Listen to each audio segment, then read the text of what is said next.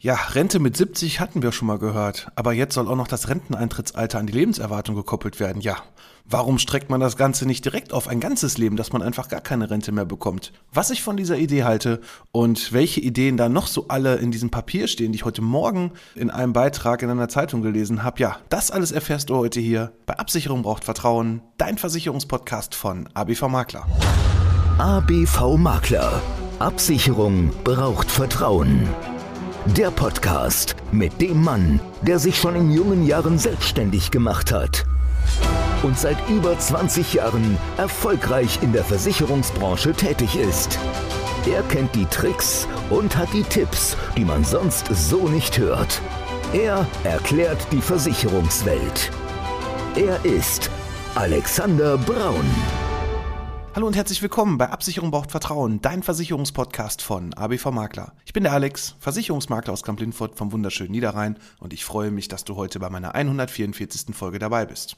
Das Renteneintrittsalter an die Lebenserwartung zu knüpfen, ja, schöne neue Idee, oder doch nicht? Naja, irgendwie habe ich das schon mal vor einigen Jahren gehört und jetzt kam die CDU ganz neu auf diese Idee, man müsse das doch nochmal anheben. Ja, warum machen die das eigentlich? Ja, die Rentenkasse ist leer. Und wer es bis heute immer noch nicht verstanden hat, immer noch nichts für die Altersvorsorge zu tun, das Thema irgendwie immer so vor sich herzuschieben, ja, dem können wir helfen. Dem Thema einfach mal da einen Haken dran zu setzen und dir zu helfen, dass du quasi nicht mehr dir Gedanken machen musst, was plant die Politik wieder Neues, was muss man wieder alles Neues über sich ergehen lassen und irgendwie das, was in der gesetzlichen Rente rauskommt, rauskommt, wird irgendwie immer, immer weniger. Ja, und ich kann zum Beispiel jetzt hier die Politik überhaupt nicht verstehen, das, was da gerade von der CDU jetzt als neuer Vorschlag gemacht werden sollte. Also, wie gesagt, neu ist das Ganze gar nicht mehr. Weil die Konsequenz ist einfach daraus, wie wir vielleicht schon alle wissen, ja, wir werden alle älter und das ist auch gut so. Aber es gibt auch einige, die werden leider nicht viel älter, weil ja, man verstirbt ja doch irgendwie vorher bei dem einen oder anderen. Und ich bin jetzt mit Anfang 40 leider auch schon in einem Alter, wo die Einschläge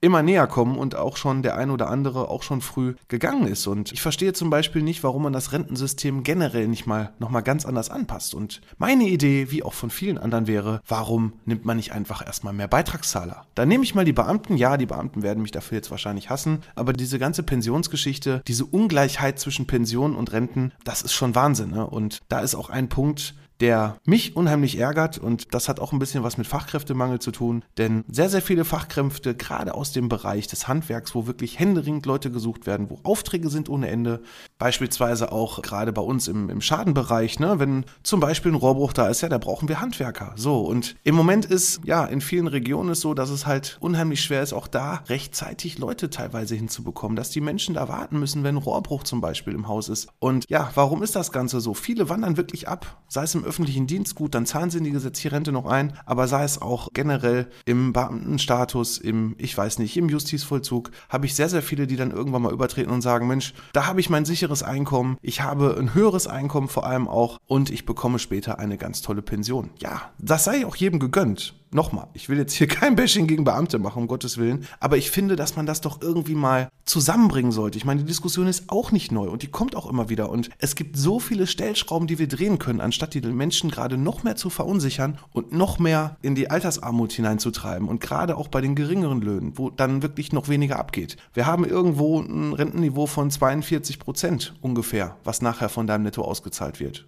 Das muss man sich mal einfach auf der Zunge zergehen lassen. Man geht sein Leben lang arbeiten und zahlt ein und dann bekommt man einen Bruchteil von dem, was andere Länder, wenn man mal so über den Tellerrand schaut, anders gelöst haben. Gut, jedes Land hat seine Vor- und Nachteile, keine Frage, aber das Thema Rente gibt es in anderen Ländern einfach ganz, ganz anders gemanagt. Und wenn man sich zum Beispiel Frankreich anguckt, die bei der, bei der minimalen Steigerung des Renteneintrittsalters, was übrigens bei denen nur von 62 auf 64 geht, was da eigentlich gerade so los ist. Und wir unterhalten uns hier, und es ist ja hier die Rente bis 67, und wir unterhalten uns hier immer wieder über so Sachen wie Rente bis 70 und jetzt noch Rente an die Lebenserwartung zu knüpfen. Ja, da fällt mir eigentlich nichts mehr ein. Da muss es doch andere Stellschrauben geben. Was ist denn mit dieser Aktienrente? Was ist da eigentlich passiert? Es sollte eine Aktienrente eingeführt werden. Das hat die Koalition sich ja auf die Fahne geschrieben, dass da was passieren soll. Ein Schelm, der Böses dabei denkt. Es gibt da irgendwelche Ideen. Es ist dann auch schon mal ein bisschen was diskutiert worden. Aber so richtig umgesetzt, dass es mal wirklich jetzt vorangeht, da habe ich bisher noch nicht wirklich was von mitbekommen. Dann gibt es so Themen, ja, wir haben schon einen ganz tollen Katalog. Wir haben im Versich in der Versicherungswirtschaft einen ganz tollen Katalog, wie wir dir helfen können,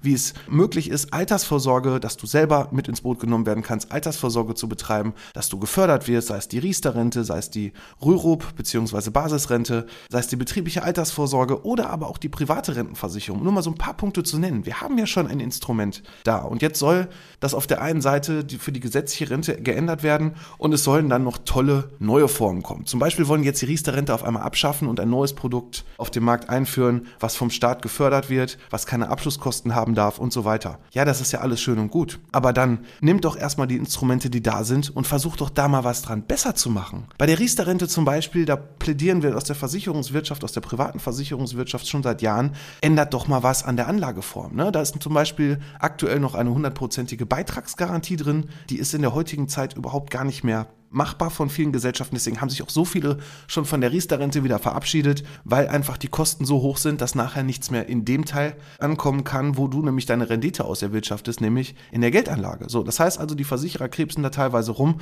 und versuchen da irgendwie dir die 100% Beitragsgarantie aufrechtzuerhalten. Und das, wofür eigentlich so ein Vertrag abgeschlossen wird, gerade wenn du in jungen Jahren so einen Vertrag abschließt, lebt ja eine Altersvorsorge davon, dass du über den Zinseszinseffekt nochmal eine Rendite bekommen kannst, dass du nachher auch wirklich noch mehr dazu bekommst bekommen kannst. So, und diese Garantien, ja, die blockieren das Ganze. Warum wird bei der Riester-Rente da nichts gemacht? Also das fragen wir uns eigentlich schon ewig, weil Riester ist eigentlich in meinen Augen und auch in vieler anderer, Gott sei Dank, ein richtig, richtig tolles Produkt, wo du super gefördert wirst, wo du nachher noch Steuervorteile mitnehmen kannst und gerade noch, wenn du Kinder hast und so weiter, kriegst du da richtig tolle Zulagen dabei. Und ja, da sollte doch erstmal was dran gemacht werden. Beim Thema Abschlusskosten bin ich ja dabei, dass das ein oder andere ähm, vielleicht von, ich sag's vorsichtig, vielleicht von dem einen oder anderen Finanz Finanzvertrieb oder auch von einem Versicherer, ich sag mal, auch gerade in der Anfangszeit nicht ganz so positiv auf den Weg gebracht wurde.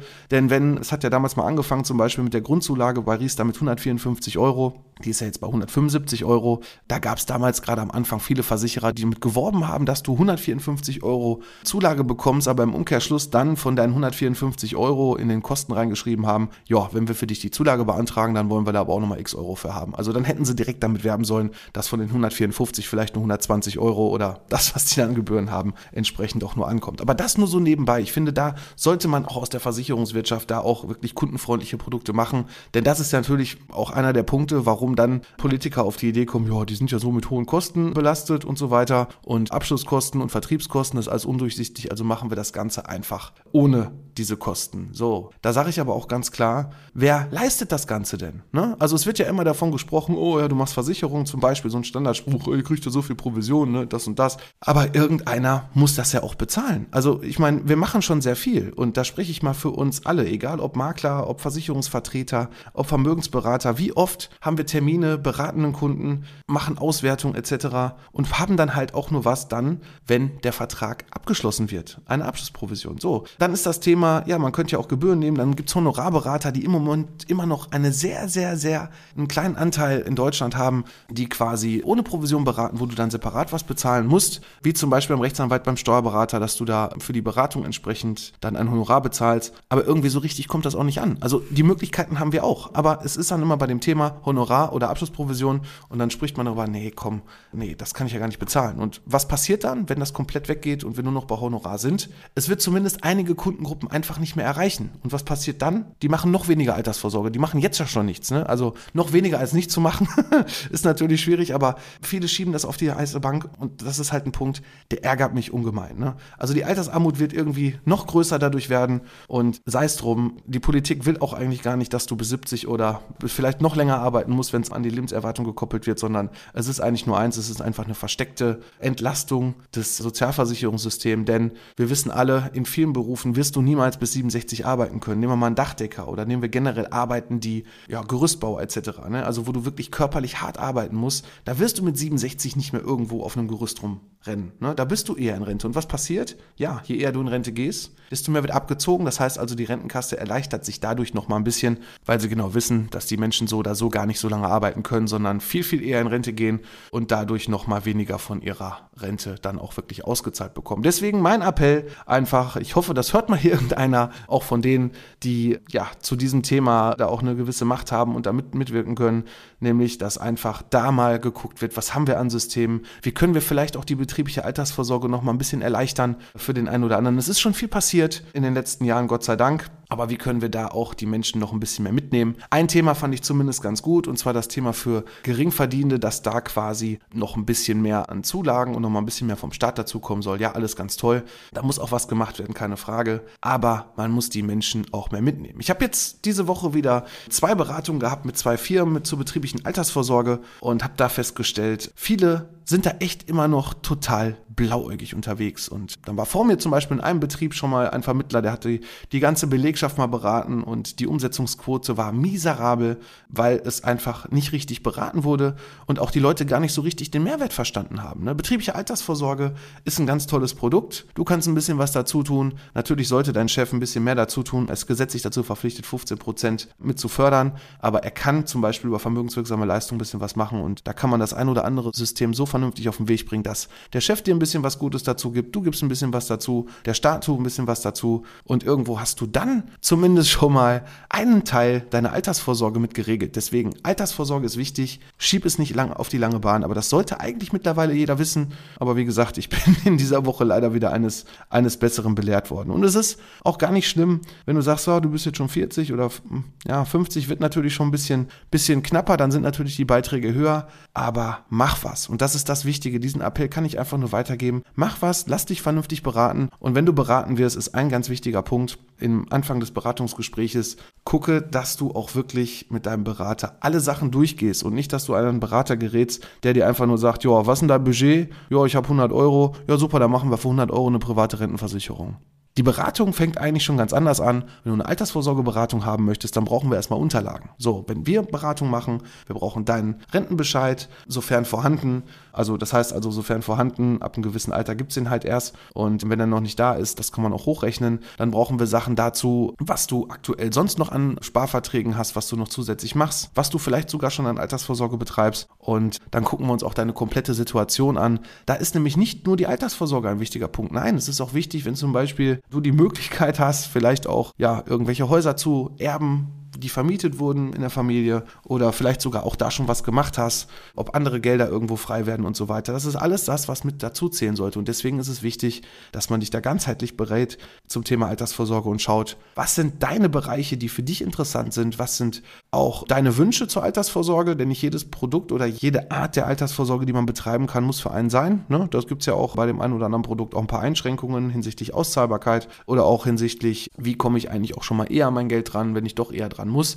Ne, das muss man halt alles mit berücksichtigen. Aber ich denke, wenn man das einmal vernünftig gemacht hat, und da kann ich zumindest für unsere Kunden sprechen, die das bisher schon mit uns gemacht haben, dass sie in der Regel immer sehr, vielleicht ein bisschen platt der eine oder andere, weil es natürlich dann auch sehr viel ist, aber unterm Strich dann doch ganz zufrieden sind, dass sie endlich mal wissen, ah, was bekommen sie denn eigentlich bisher? Was haben sie bisher angespart? Was bekommen sie dann, wenn sie in die Rente gehen? Und ja, was können sie zusätzlich betreiben? Und welchen Teil haben sie eigentlich jetzt auch schon abgeschlossen? Deswegen ist das auch ein Prozess, den macht man nicht irgendwann mit 20, dass man einfach eine Altersvorsorge abschließt und äh, dann lässt man das laufen und dann ist man dann irgendwo Ende 50 und sagt, ja, jetzt wollte ich mal gucken, was ist da eigentlich so drin. Das sollte man zwischendurch immer mal wieder überprüfen und schauen, passt das Ganze noch zu meinem aktuellen Lebensstandard, der sich vielleicht auch dann etwas über die Jahre ja auch verbessern sollte. Ne? Man hat ein bisschen was gespart, man hat vielleicht auch eine Lohnerhöhung, hat eine Weiterbildung gemacht, hat auf einmal nochmal einen neueren Stand und äh, deswegen ist es wichtig, dass du auch diese alten Verträge immer mal wieder, sofern es möglich ist, anpasst oder aber andere Ergänzungen mit dazu nimmst. Und wie kannst du da ganz einfach drankommen? Nämlich nämlich, wenn du auf unsere Internetseite gehst, auf www.abv-makler.de. Da gibt es meinen Terminplaner und da kannst du ganz einfach einen Termin einbuchen und dann schauen wir uns im Erstgespräch mal an, wie wir dir helfen können und welche Fragen du da hast, kannst du auch gerne hier ganz unverbindlich an uns stellen und dann gucken wir, wie wir auch deine Altersvorsorge ab sofort so aufstellen, dass du nicht mehr über irgendwelche Artikel, das war jetzt hier einer aus der Bildzeitung, aber ja, aber irgendwo ist da quasi ja wieder was was angeschoben worden und da ist ja immer irgendwas, was da angeschoben wird. Ne? Aber das war auf jeden Fall auch eine Geschichte von der CDU, die da jetzt zum Papier gebracht werden soll und die als Idee verhandelt werden soll. Und deswegen lass dich davon einfach nicht mehr bashen. Lass dich einfach davon nicht mehr irritieren, sondern mach es selber, buch dir den Termin und dann schauen wir uns das an. Und ja, dann würde ich sagen, für heute bin ich dann zum Thema Altersvorsorge fertig, was da wieder alles Tolles kommen soll. Und freue mich, wenn du in zwei Wochen wieder einschaltest und es heißt, Absicherung braucht Vertrauen, dein Versicherungspodcast von ABV Makler. Ich bin für heute raus. Mach's gut. ABV Makler. Absicherung braucht Vertrauen. Der Podcast.